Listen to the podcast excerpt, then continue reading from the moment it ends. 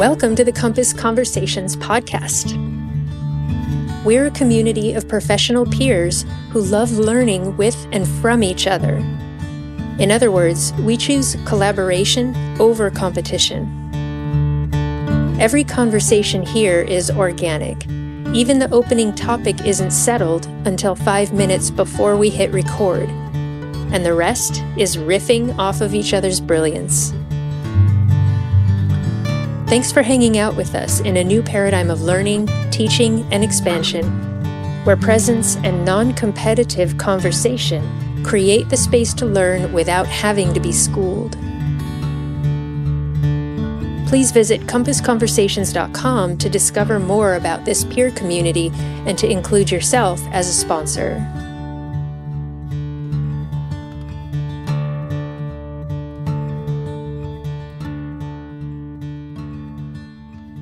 Okay, welcome everybody to our next Compass conversation. I'm Carrie Lake, and I'm here today with these dear beloved people Nishan Cook, Shay Stewart, Josh Nickel, Jillian Kreinbring, and Leslie Desmond.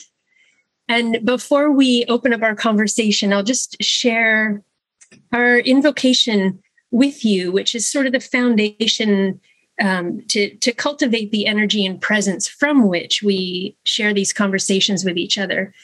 And these conversations are shared from our sense of connection, camaraderie, and love. This community of peers is curious to learn from and with one another, living, learning, and leading by example.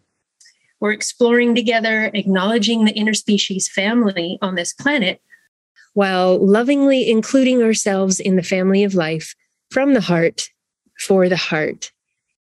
So, thank you all so very much for being in the dance and continuing the journey together. And, um, you know, as we say, we don't really have a particular topic for each conversation, but there's curiosity as a starting point. So, Jill, you were talking about uh, this amazing book by Charles de Kunffy, which I, who I love. I love his contribution to the world. So, please go ahead and, and just share um, your thoughts and and where you'd like to you know launch our conversation yeah um, a friend in, uh, of mine and i we started a, a, new book club called books and bourbon equestrian club and we we're, we're taking a look at six books um, every other month and then interviewing the author of the book and or you know somebody associated with with that body of knowledge and we really wanted to start off with Charles's book because if you've ever met Charles, he is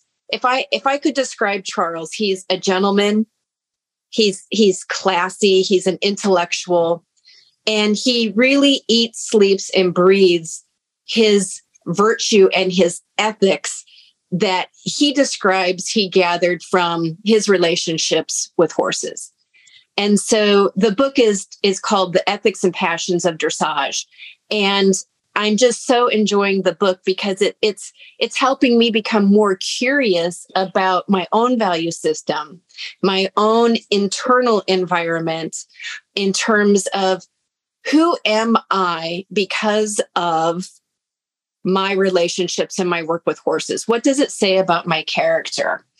and and he talks about the importance of looking at horsemanship beyond technique you know to, to move beyond the old fashioned paradigm of mechanical approaches to these sentient beings but to really look at them with profound love and to embody the fact that we can create art and it's a living art between horse and human and that that can only really develop if we partake in that dance by looking at our own character and how that's reflected in the relationship. So I've just been really curious, you know, since I've started reading that book, you know, diving in even more deeply than than even the the uh the summit that that we all partook in took place in um, and just really looking at oh well now my horse just did something and i felt frustrated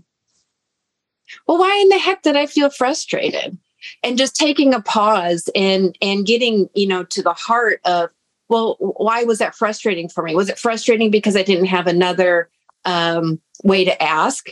Did I I get frustrated because I didn't have a meet an immediate um, correct uh, understanding of of our conversation, and uh, just you know all different kinds of things.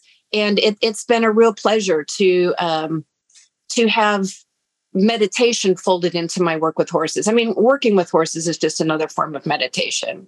So, um, yeah, it offers a lot of opportunity to get curious about oneself.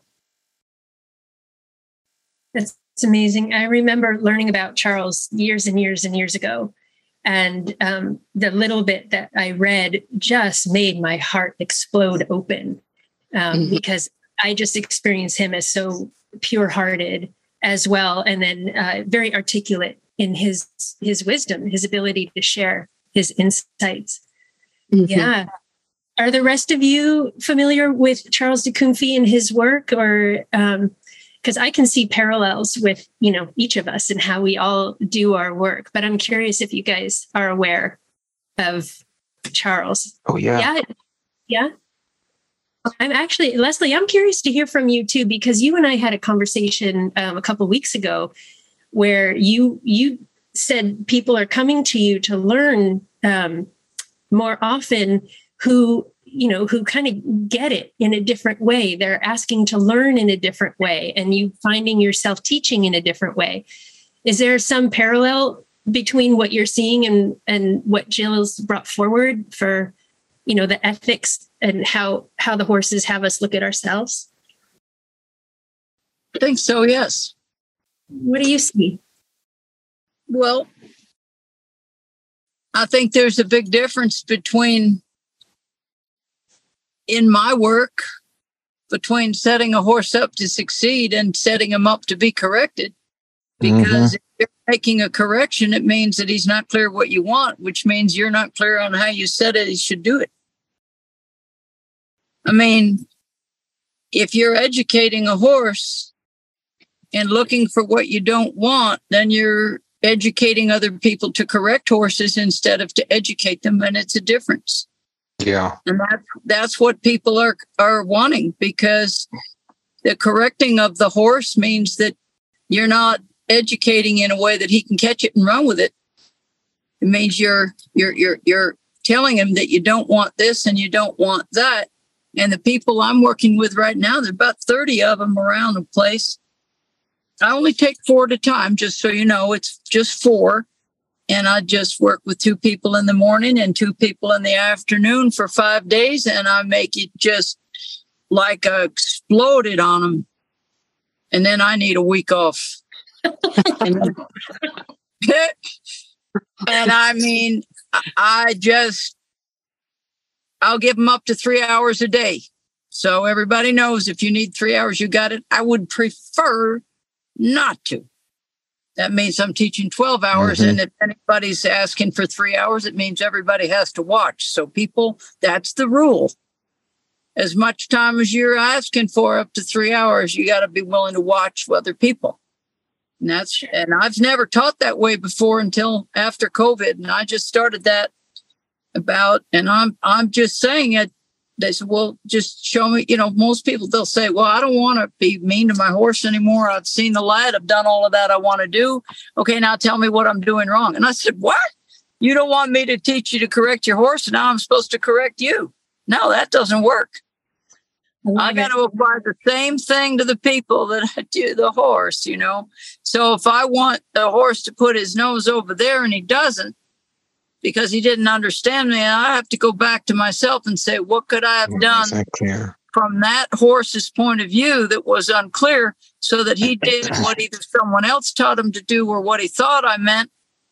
And then, uh, and even though people show up and want this type of uh, going around, it, it's it's another way of looking at the same thing.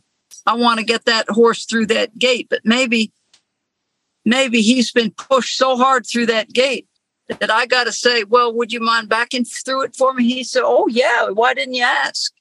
so I'll put him through a gate and back him up like he's backing out of a trailer or backing out of some place he doesn't want to be if he can't go forward because he's been confused about going forward, then he finds out, you know, this is just an example.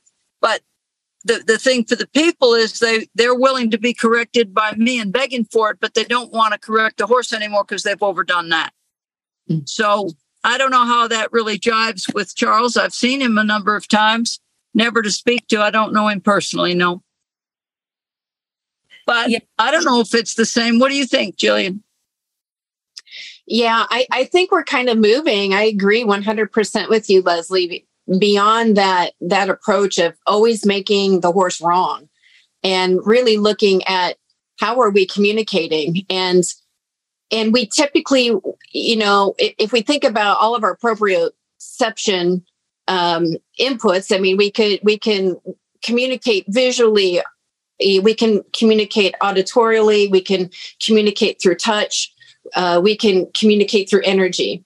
And I think we are in the emergence of being able to communicate more with horses through our thoughts and our energy and just the dance and the use of our body instead of you know correcting correcting correcting and then manhandling physically and uh, you know uh, putting horses in frames or postures or, or, or what whatever. But but i think you know when we look at horses in the past they were the beast of burden right? They they were the the the the, the the, poor creatures that that took us to war that that plowed our fields that acted as our transportation that you know they were a part of our communication system by delivering messages and mail. And then the industrial revolution happened and and now people have horses because they want to have a profound loving relationship with horses for the most part. If they don't put their ego first always right? And now i think the horses are are are serving serving the humans in in a completely different way. And that is uh, healing and awareness and growth. Um, and I think people, the human race is really ready to explore that those types of relationships with horses and and to to move with them through time and space and relation uh, through energy um, and not force. And so it's it's so much more about looking for the things that are right as opposed to always correcting the things that are are wrong. And if it is wrong, then we have to check ourselves and and and are we clear? Have we made it too complicated? Half the time we make it so damn complicated they can't understand, then we get frustrated. So it's a human problem. Nishan, this just makes me think about what you've been writing and posting about um, recently and your awareness and how your your gratitude to the horses that come to you because of how they've assisted your own awareness and growth. Can do you want to talk to that? Speak. Yeah, you know, I think the I think when it comes to the ethical part, I and I and Josh and I had a conversation last week, and I'm not sure if I talked about this, but when it comes to the ethical part, um, Kant's cat Immanuel Kant, his categorical imperative really helps me, right? And what it says basically is that you know we find value in a thing in two ways by allowing it to be a means to an end or allowing it to be a means or an end or rather allowing it to be an end in and of itself. With horses i think that if we allow it to be a means to an end we're looking at horses for ourselves. If we allow them to be an end in and of themselves we're looking at horses for horses. And in that space um, because I, I've I've I've I've competed in dressage and jumping and I've done all kind of stuff. I've coached all over the place, but and I and I've done it. I've done it on horses that really nobody wanted. But what really has really opened my eyes um, to the possibilities of of allowing horses to trust themselves enough to feel safe with us has been has been like I don't know how it happened. All of these, there were just all of these broken horses that showed have been showing up in my life the last few years. Um, and it started with my my horse now no, that's now 20 um and then there were other thing there were other horses that came but like you know recently there have been these last two years there have just been horses that who have come in with like major major things that the vet and the body workers and everybody had said isn't possible to fix um, because i think that people thought that to help horses that the answer had to lay with people. When in fact it I, I found that like horses they let you know if they want to get better you know they they they let you know they let you know and and, and if and if they do want to get better they show you how. They they can do some amazing things with their bodies. And if we're just open if we're just open to it um like there's this beautiful unfolding but it was like carrie and i were talking about before we started recording like as you grow and i think that on, on jillian's point like as you grow into yourself there are parts of yourself that then older part of your older parts of yourself that cease to exist because there's not room for everybody. You know there's not room for everybody. And the thing i think the thing that i think that where where we are now is i think there's always been this tradition in in the practice of being with horses all around the world where there were folks who worked out of love because they needed horses as a part of their life and and they needed to trust them. And there's been this tradition who used horses to make them look good and i don't think that it's any different now. It's uh, you know you read you study and all throughout history there are people who were able to seemingly work magic with horses because they were able to hear horses because they were able to listen. And i think that that's kind of the i think that that's the the big thing that i'm finding with my work is like it's like it's understanding that in working with energy when we have these tight spots like in our bodies when we're working with horses that's the horse you know and we find resistance it's usually the horse listening to the person who put that tight spot in our body and not us necessarily. You know what i'm saying? And so like and i think that as long as we work out of that tight spot of of somebody else's memory in our body like we're in a really babyish position because we're not taking responsibility for our voice you know? And i think that that's where a lot of tradition that's where a lot of tradition lives. It, it and i think that we have to kind of move from this place of of of babyishness to the humanity of like children being open to the world. You know what i'm saying? And being open and experiencing and allowing ourselves to see and hear and feel and trust that and, and trust that first.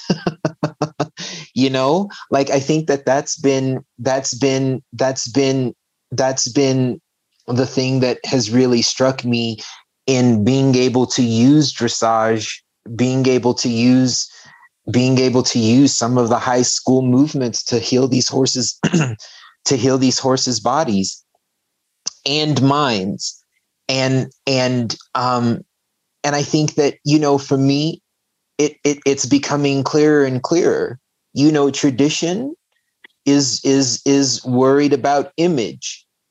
Um authenticity is worried about identity. And there are two very very different worlds. Um and i think that and i think that horses the work with that i'm doing um, and it's been super cool because like veterinarians have flown in from around the country to watch the work and and see how this stuff is happening. Um, and it's just and it's just not doing anything really. And when you really don't do anything, nothing is left undone. It's so good. I hear you completely. You know. yeah, go ahead, Leslie. I just had a question. I I heard what you said. Authenticity is about identity and tradition is about what? I missed that connection you had there. I was image, trying to follow. Image. Tradition is about image. And and, authenticity. and and and and authenticity is about identity Could that translate to who I think I am and who, who I bring to the and conversation? who i am Yeah. Yeah. yeah which to me goes back to you know that that ethics you know i don't know. I think ethics gets defined. Right. right. Identity identity identity as um, you know from an ethical paradigm of a thing as a thing being an end in and of itself. And in a traditional paradigm is in, as, a- as a thing as a means to an end.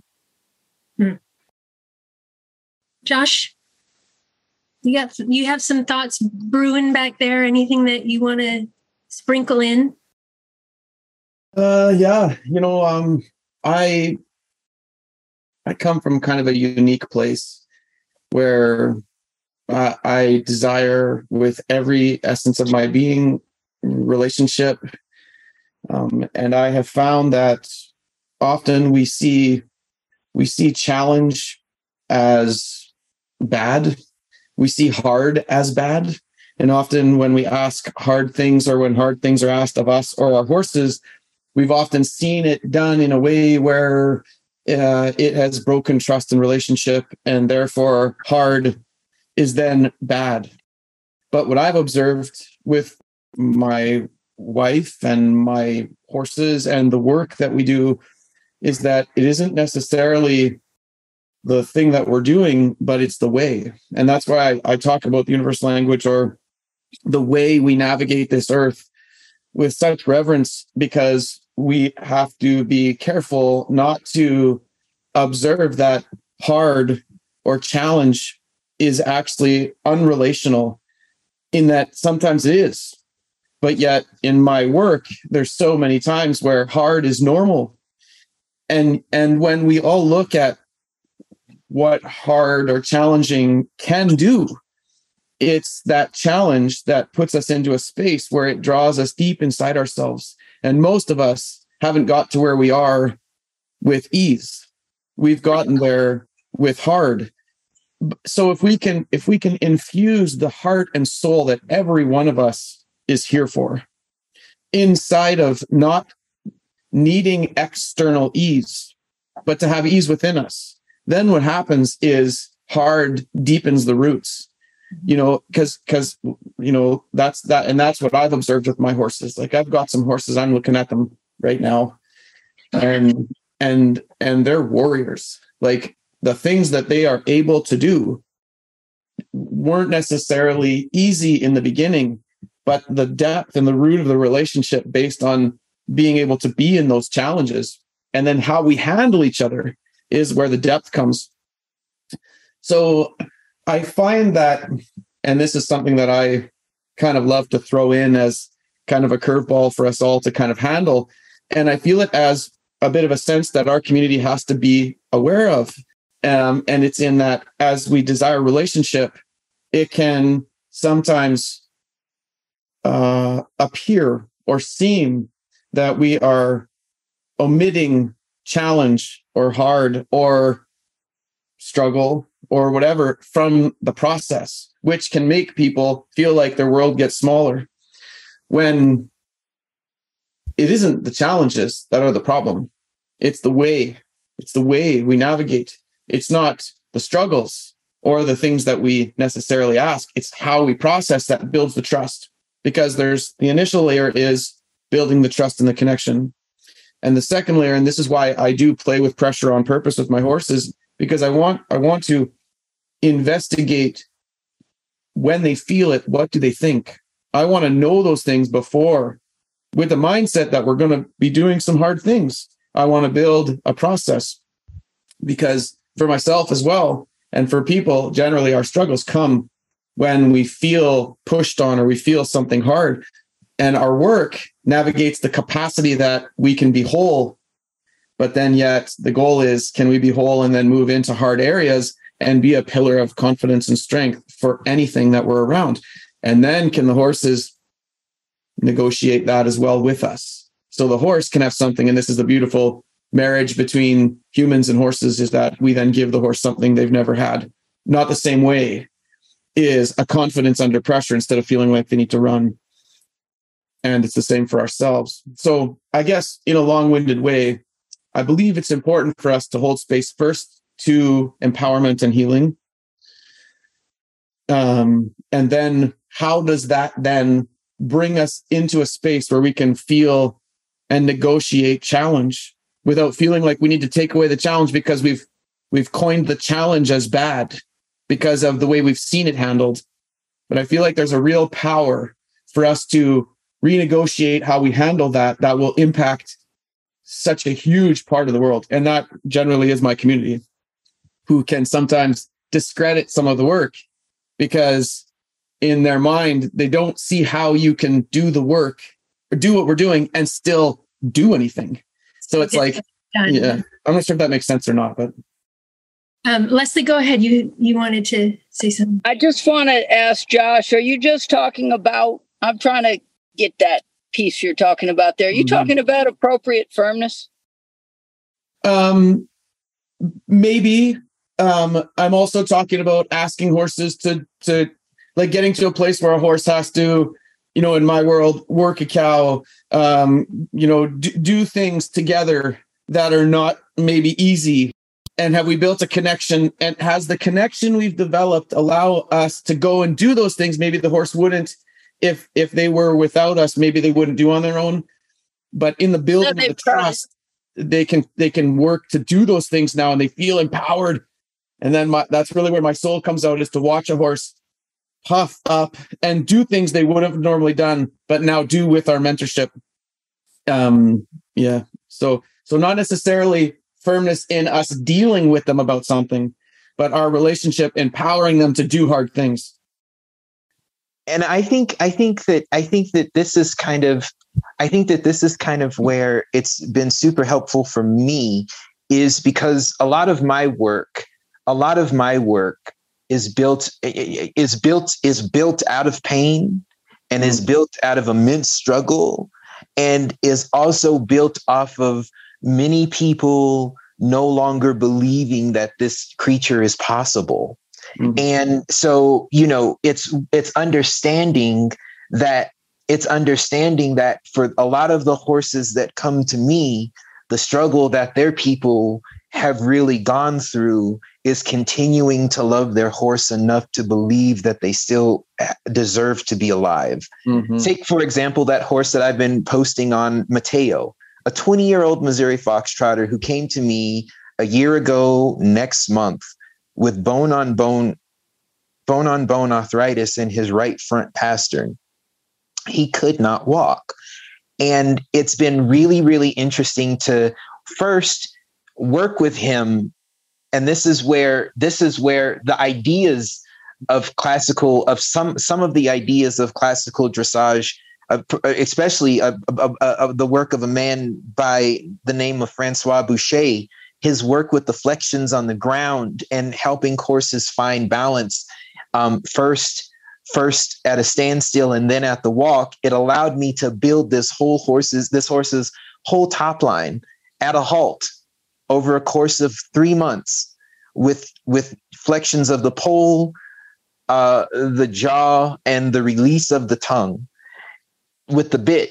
And this eventually, it eventually came to be where, you know, he was able mm-hmm. to navigate the fear of it being painful by trying and seeing if it was actually going to be painful.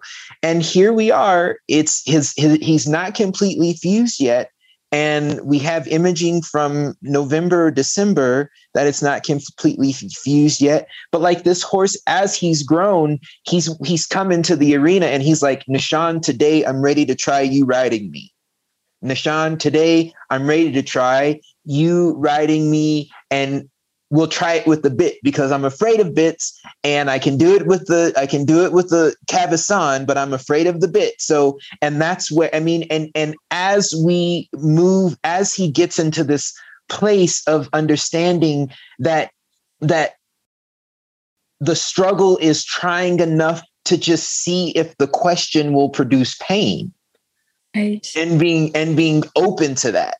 And having all of the veterinarians and all of the vet farriers look on the side and like you know like we all thought this horse was done but this horse is like nishan get your little ass up in the saddle and let's go for a ride. And let's i can only do 20 minutes to start but we're starting. And the thing and and and and the beautiful thing is is that back to josh's point like when we when struggle isn't bad we don't feel like we need to be in control and that's where power is found. Hmm. when struggle isn't when struggle isn't bad we don't feel like we need to be in control because that's where power is found. Being needing to be in control is is the offshoot of being afraid and we are taught to be afraid.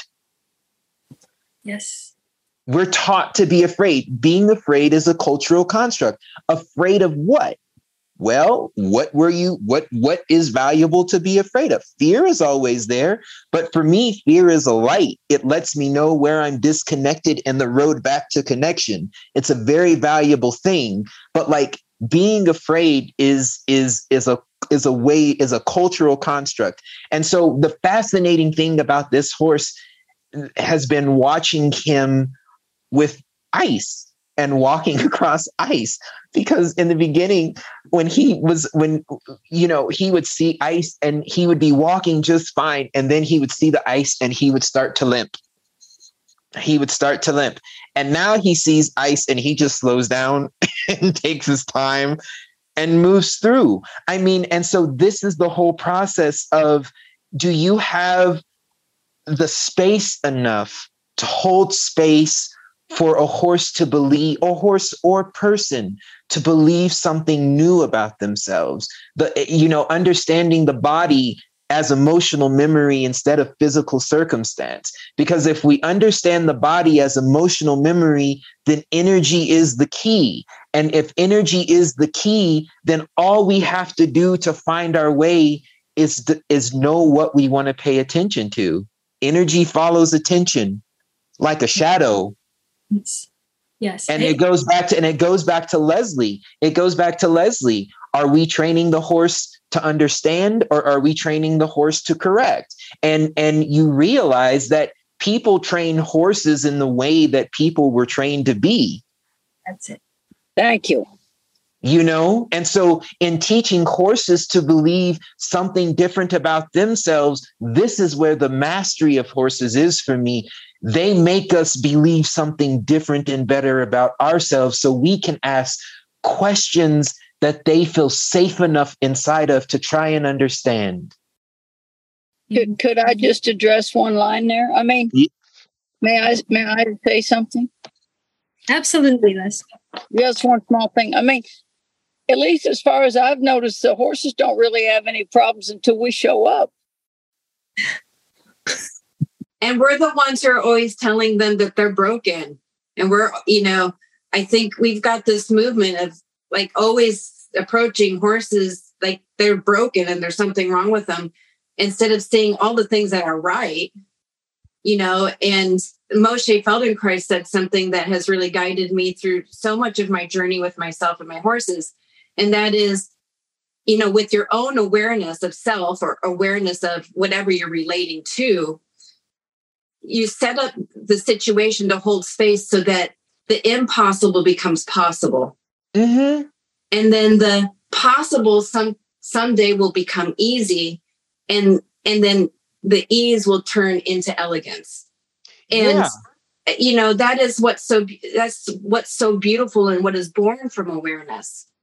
And and that's what you're speaking so eloquently about um, Nishan, is is to hold that space and and to open the healing um, environment by just offering the horses safety to try. To try. And just the people try. too. And the people too. Because you know i have found that when these horses you know these horses carry so much of their people's love. And in in in carrying that love they also carry so much of their people's fuck ups. You know, I mean, because these horses' bodies that come to me in you know it's karma catching up with an action in the past. It is, it is it is it is the result of a choice that was continually made over and over and over again. And what you hear over and over and over again is that this is how i was taught to do it absolutely and, and then we see the result and so like now for me the mark of a good of a good horse person is how long do your horses last not what do they do and it, I mean, and it helps me understand that, you know, every perfect bodied horse isn't healthy and every healthy horse isn't perfect bodied. And that's okay. It's, it's that space in the middle where we where we can stop surviving ourselves and create what we need for ourselves to be in the world. Oh, I love this. And it makes me want to see if Shay has anything to share because I think what we're talking about and, and actually Nishan, I love what you just said about, about how, you know, considering a successful or a good horseman is asking how long their horses last uh, rather than what can they perform in a short amount of time.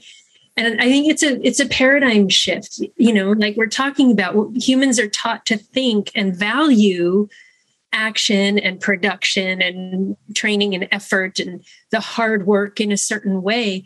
And our this conversation is about going back to where jill started the you know the the conversation with values can we shift what we find valuable and start to place a value on wellness and spaciousness and and openness and movement in in health and wellness rather than competition performance and intensity. But shay the work that you do also speaks to um, well i'm going to let you speak to it i really am curious where this is landing in your world because of the subtlety of the work that you do that not everybody seems to really understand just how valuable subtle can be yeah, I um so I'm a thinker and it usually takes me about a week or so to come up with what I want to say. So I'll try to get out what's mulling around in my head. Um, when when Jillian first uh, started talking, the first three words that came to my mind were self concept, embodiment, and presence. And our horses are are they are present and they they are embodied and we have evolved into a culture of people who are not and i think that might be one of the reasons that people are drawn to horses is because it helps helps them come back to themselves of how we're originally meant to be but that can be a hard road for some people because, you know, there's a reason why somebody became very disembodied and it can be a long journey. Um, if you get into the more subtleties of it, the way horses communicate, they can they can understand what we are orienting to. So when you start playing around with how little can I do to communicate with a horse, it can get pretty deep and it can get to a point to where if if I'm orienting too much on them, if my focus is too much on I want you to do this, sometimes that can be too much pressure.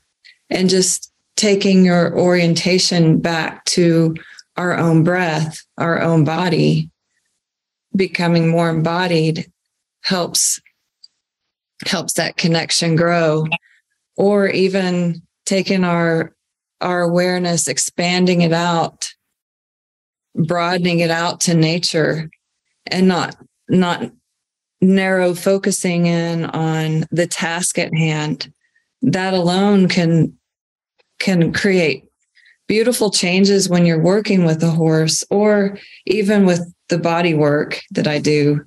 Um, I teach people how to do that and you can see the shift in the horse when when that connection happens when when people shift their focus around which is also a form of meditation just changing where you're focusing to the other thing I wrote down, so I wrote down little things as stuff came to my head so I wouldn't forget.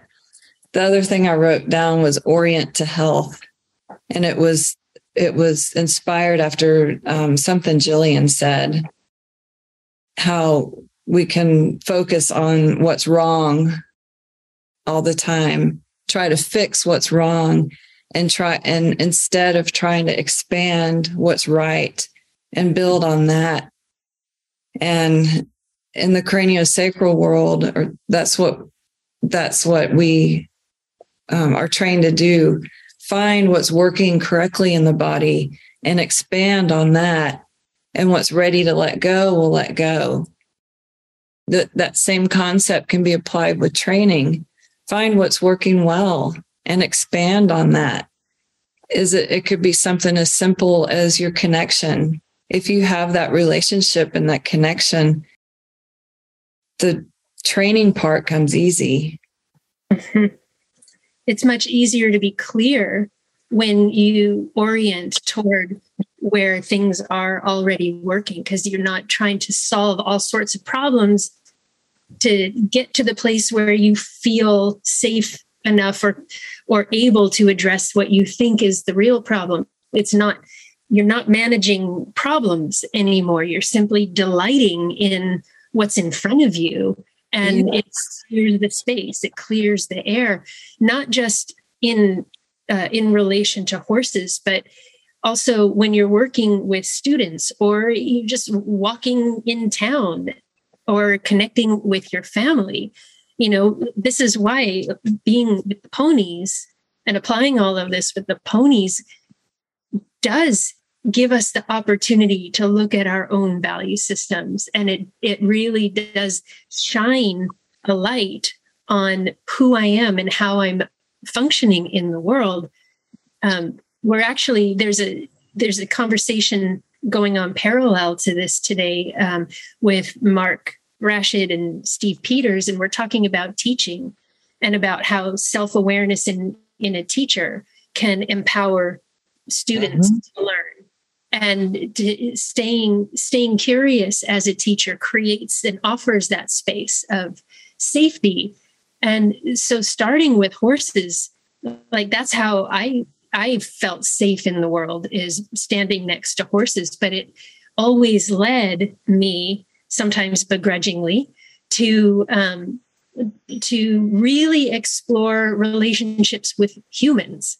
And in exploring the relationship with humans, it brought horses right back into my world, but at a depth of heart that require we don't require anything of each other. So you know, it's it's it truly is friendship with another species that facilitates and makes more easeful and graceful my relationships with humans.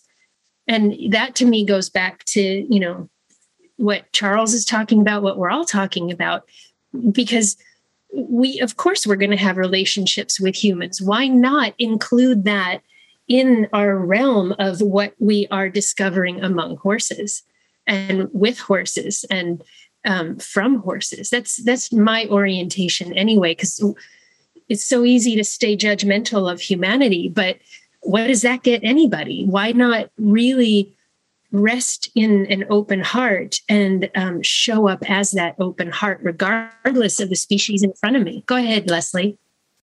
Yeah, just I'm listening to all of these things and I'm mixing them all together. I'm trying to get it to go like this in one nice thing. And all I'm coming up with again and again is it isn't the horse that pays our bills. So you better get along with people. been there. yeah. You know, when I was I mean, that cutting horse Josh talking about whether he likes a cow or not, if that he doesn't get that cow to teach that horse how to deal with that cow, he isn't going to pay his board. right And it, you know, I mean, so in the end, you do what you have to do, and then the question is, you look at yourself in the mirror at night, or you listen to your feedback from your family or your wife or whatever. Josh was saying, uh, probably not that different in Canada that it is down here with people and their husbands and wives. You know, you are who you are, and you're going to get your feedback at home.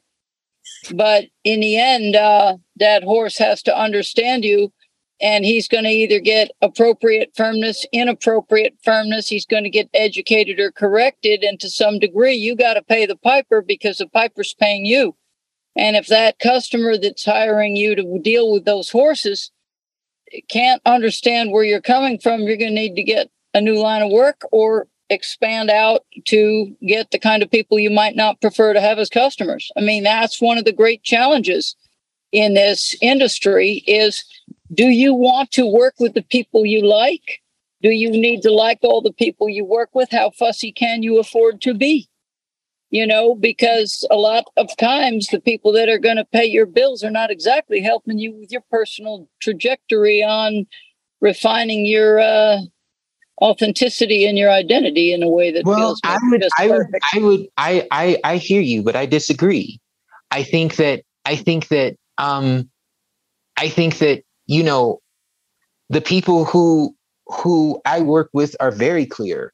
Um, I'm just talking about everybody in the whole. Yes, and and, and I and I'm and I'm and I'm saying that this might be one of the big one of the because see the thing is this is the other thing Leslie like you know people expect to treat trainers like shit and when trainers stop allowing themselves to be treated like that then there are also some things changed because I can That's tell right. you, I can tell you, I have had people come to my barn, come to my home that I own and tell me how they think that I should run it. And I let them go because I realized that they needed me to be less than to work with them. And that's just not okay. Did I did I did I did I struggle for a bit? Yes, of course I did but it was it was worth it. It was worth it because well, the thing is, I don't. I don't think we just The thing is, is that there there are yeah okay, but there but the thing is, is that the thing is, is that when this is and this is also what I have found that when people see the results of your work and how happy your horses are with you, if they want your help, they will change that's right. That's what my experience is as well. Yeah, definitely. you know. I mean, and so it's like, and it's like, so yeah, it's it's it's it's it's, and I think that this is, I mean, and I'm I'm all sappy all of the time, but like, this is where for me it's all about love and in that part in any healthy relationship people are very clear about how they want to be treated and they let other people know that I think, right, but that's a that's a learned skill. Yes, it is. A, so so it's it's it's as much of a learned skill as being afraid of not speaking up and feeling like you have to take people shit. Right, and it goes back to what I heard Josh talking about as well. With you know those of us in this conversation, especially doing work professionally, did not get here because things were always easy. You know, each of us went through discovering who we are and walking ourselves through hard things and discovering what what who, what part of myself can I bring forward into this? So at least if nothing else I feel safe with myself.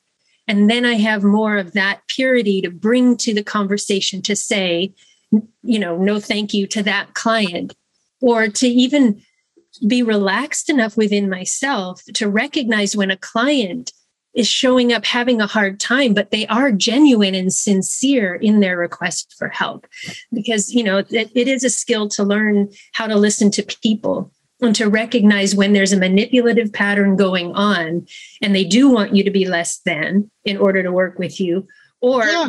when they're just having a they're having a hard day themselves and they're showing up um, just their their very presence is the request for clarity to help them see what they really want and that is absolutely about knowing my what I'm about as a I don't know an, an, an assistant. I'm that's probably as a helper. Yeah. Josh, you unmuted yourself a while ago. Is there anything you wanted to toss in here? Um, yes, I, I just feel like in all of this conversation, I feel like there's kind of two big pieces, and there's the the healing side. So if things are struggling with a horse or a person, then what is happening becomes overstimulating, and we have to take a step back and work on healing and regrouping and figuring out what the needs are and healing the body. And that's generally a sense of stepping back. And part of our conversation has been surrounded around moments that necessitate stepping back and rebuilding. And then I think that was kind of where maybe I was going a little bit with the empowerment side. So there's healing and empowerment, and healing always causes us to have to remove stimulation generally. Um, and then empowerment is learning the skill set of being able to take your healing into challenging moments and and create something new out of that moment. So then that's with people, with horses, you know, that, that kind of measurement is happening in my mind all the time when I'm listening to someone, because you can hear by the way a person or a horse is communicating in a moment. Is there a kind of a healing necessary, or is this a moment where they can take what the, the base that they have and they can step into challenge? And, and I guess that's kind of where I was kind of going with that is I feel like we need to hold both of those pillars up really high and be able to share with people when they need to step back and rebuild. And we're really in a big space in that in the world right now because there's just so there's a lot of broken pieces. There's a lot of people that are seeking healing and they need to figure out how to do that. But then there's also the moment of, okay, so now we've got that. Now, how do we step into the world and use those skills and do hard things? Because to me, so much fun and excitement is when we can brave that sense of like venturing into challenge and and finding success or fun or whatever it might be so kind of like and and it seems like part of our conversation you know even when shay was speaking about you know stepping out and then you know using breath to engage a moment and i think you shared a little bit of that's empowerment. You're stepping into something challenging using it you're stepping into something that's challenging and using a skill. Well you can only do that when there's enough base. Mm-hmm. and if you can't do that then that's a moment where it's okay to step back and work on healing.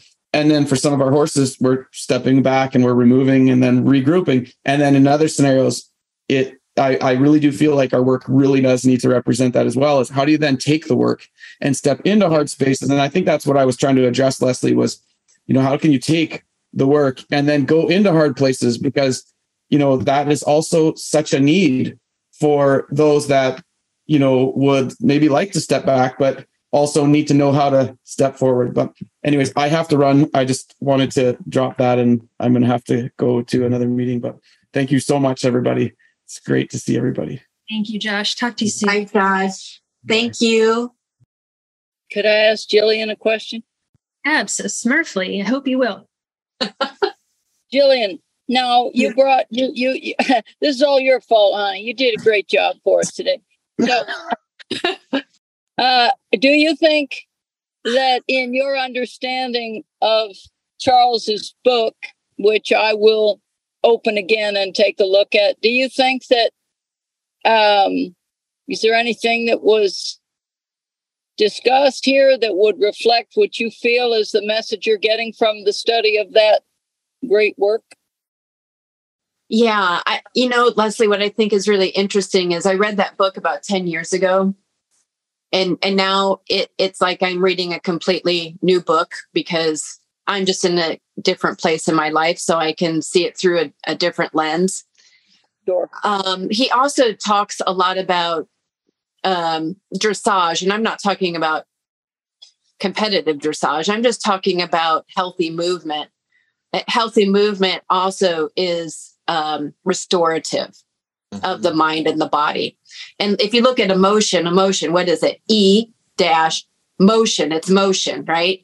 So really all this comes down to in terms of communicating through physicality is is a shaping of energy. It's a shaping of mental energy and it's a shaping of physical energy.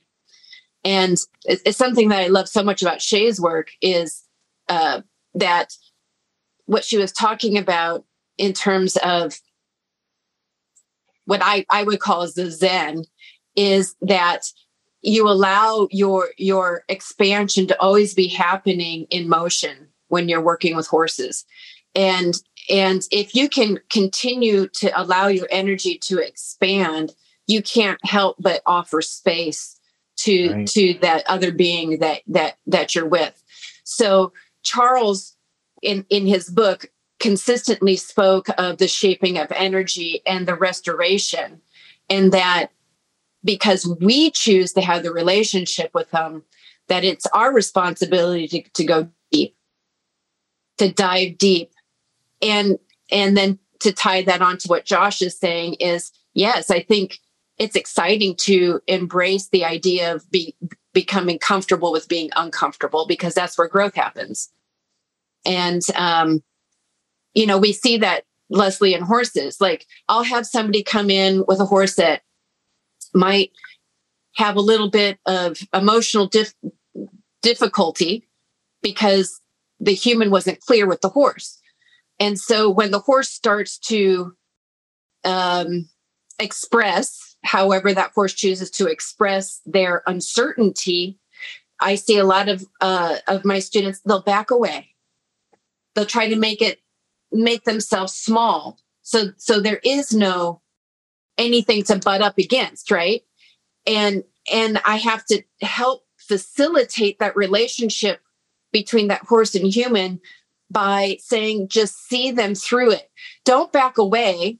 And that eh, you know there there are boundaries and and like you said I, I didn't I didn't know your your language Leslie but it really made sense to me like where you've got appropriate boundary and clarity appropriate firmness. Yes appropriate firmness which i think is sometimes lost as as we're trying to be be so nice that then we start to lose clarity with the horses and and and then that can set up a maybe not a, a safe situation.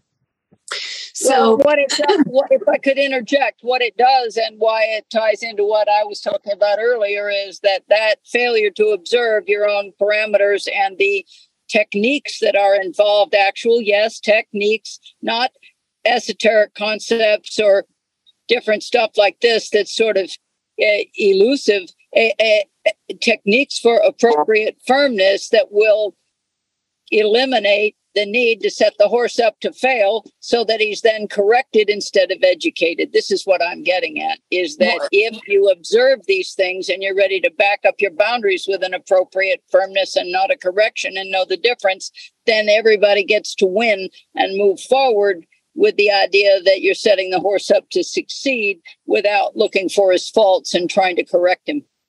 I, I love that. I love that and and I, and I think it, it just goes back to that redirecting of the energy. Yep. You know, it, it's just it's just a, a, a redirecting instead of that that firmness, and then oh, I've got to fix this.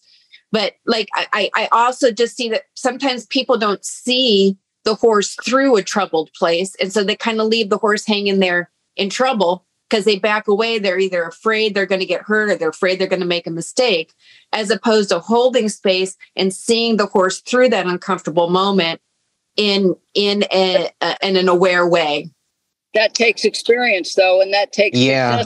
experience to be confident enough to do that. And that's where I come in with my final point I want to make because I do have to get back on the road. But there is a time and place to gently say to people, who are not ready or have no try or have had the try taken out of them or are more involved with as you were talking about the imagery of being successful or not being comfortable with firmness of any kind because they don't feel nice or in somehow way whatever it is. But anyway the the, the the the the downward spiral of uh, the lack of technique or the lack of skill successful experience sure. that does produce skill is going to be a, a, a phrase that I've used a lot more than I ever thought I would need to since COVID. And that is, I think you'll be happier working with someone else for a while. Yeah. yeah. That's a, a, a, totally okay, okay place to go. Yeah. Yeah. That's what I'm saying. And then they don't have to feel like a loser. They're free to go and get their hand held elsewhere or let someone else beat the horse up for them if that's what they still need to see. And well, this is what this is what I'm saying is out there. yeah and i think that the, and i think that what i'm saying is that that that's exactly the point that i'm getting to is that you're not responsible for how they feel they Mhm. are Yeah. That's correct. right and i, I think i think I, I think that that's i think that that's and i think that that's where i was saying i think that a lot of people a lot of people try and bait trainers specifically by trying to make trainers responsible for how they should feel Mhm. You're and I think that and, that. and and I think that this is where it's super important. And this is and and I wasn't meaning and and and and I think that I'm when I, I when I heard you say about the skill and the technique, I'm not I'm not talking about I, that is a tradition for sure. That's an education, but it's an it's it's an authentic education and not Yes, the it is. illusion. It's not the illusion of an education. Like you don't wear certain clothes and the skills automatically rain down on you like like like like a spirit or something. Like this is practice. This and and I think that that is where that is where that is where the line that very fine line between judgment and observation is in observation you see what's wrong and you you know enough about yourself and the situation and your work to trust that you can tell this person that look this is the way that we need to go. This is what i see or i can't help you. Judgment is like well what are people going to think about me if i tell this person that they're not any good? You know? And is that And I- act- if I'm judging in that way, does that actually represent who I am? And to me, it all comes down to going back to the ethics. To me, it- yeah which is trust and safety am I true to myself and do I know myself well enough to be true to myself? And yeah I think we could launch an entire other conversation right from this point, but we're at our our 60 minutes, and I want to offer that as well. Um, everybody, you're so brilliant. Thank you. This is such a brilliant gathering. Nishan, you have I something. you- just I, I just have one point, one more point, and I think that and I think that and this is what I see in my mind when I hear Leslie talk. I think that the person, I think that the teacher helping the person should be what the person needs to be for the horse. They need to be able to hold like like the teacher can hold the space for the student, the teacher should teach the student how to hold the space for the horse. Hmm. I absolutely hear you. To, it, it, to me, it's all about, like, you know, like Jill was saying, it is about um, creating the space within which ease can happen. Happen. And it's a totally different paradigm than what we were taught to make it happen, solve the problem, do the thing, prove the this and the that. And so, I mean, I think it just helps to, it helps create gentleness to acknowledge that mm-hmm. this thing we're pointing at, each of us in our own way, which I love. Notice how many different ways there are to talk about the same thing, right? But it really comes down to self discovery. What am I about? What am I bringing to this conversation? And how can I create the space within which we can all find ourselves, whether we're a mm-hmm. human or a horse, and how can we assist each other? Yep. here's my skill set. If you'd like to learn some of this, I'm happy to share it. And oh, there's a skill, you know, here's somebody whose skill set seems more appropriate for the direction you're going. Go to Leslie or go here or go here. And in that, there is honor to assist people. You know, me turning somebody away or redirecting them can be the greatest honor to say, you know what, I recognize, here's what I recognize of where you're at. Let's go try this out. I'm not going to hold on to you just to make myself feel good that I'm, a, I'm good at what I do. That's not Right. I'm about. And I think the more we come from that, that place of trueness in our heart, we know our own heart, it gets easier and easier to direct, redirect, or welcome, or that welcome and then redirect, whatever it is. That all of that to me, um, it's it it applies in every direction, whether it's hands on horses or talking to people or uh, in, in any relationship, really. But um, I think I just want to say I think the concept of goodbye could be a good topic for our next the gift of goodbye for sure. Yeah, no, I mean, goodbye is a concept that a lot of people have trouble with. That's Yeah. Uh, it's a very freeing notion, and uh, it doesn't have to be loaded. It doesn't have to be negative. It can just be the release of someone to uh, be themselves better. Amazing. yeah. Amazing, Leslie. Thank you. Thank you, everybody, so much uh, for this conversation. And um, yeah, we'll we'll look forward to so much more.